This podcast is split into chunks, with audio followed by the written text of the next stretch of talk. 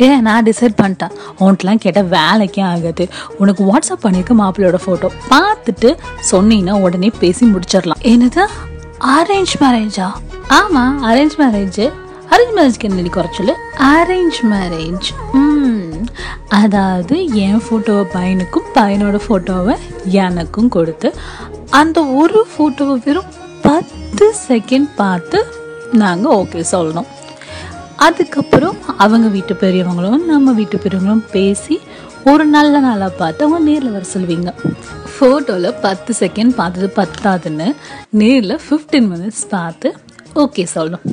அப்புறம் ரெண்டு வீட்டு பெரியவங்களும் நீங்களாக பேசி மேரேஜ் எப்படி பண்ணணும் எங்கே பண்ணணும் யாரை கூப்பிடணும் யாரை கூப்பிடக்கூடாது என்ன சாப்பிடணும் எவ்வளோ நகை போடுவீங்க கல்யாணத்துக்கு அப்புறம் எங்கே இருக்கணும் என்ன பண்ணணும் அப்படி இப்படின்னு எல்லாத்தையும் நீங்களே பேசி முடிவு பண்ணிவிட்டு நாங்கள் மேரேஜ்க்கு அப்புறம் சந்தோஷமாக தான் வாழ்வோம் அப்படிங்கிறதையும் நீங்களே டிசைட் பண்ணிடுவீங்க.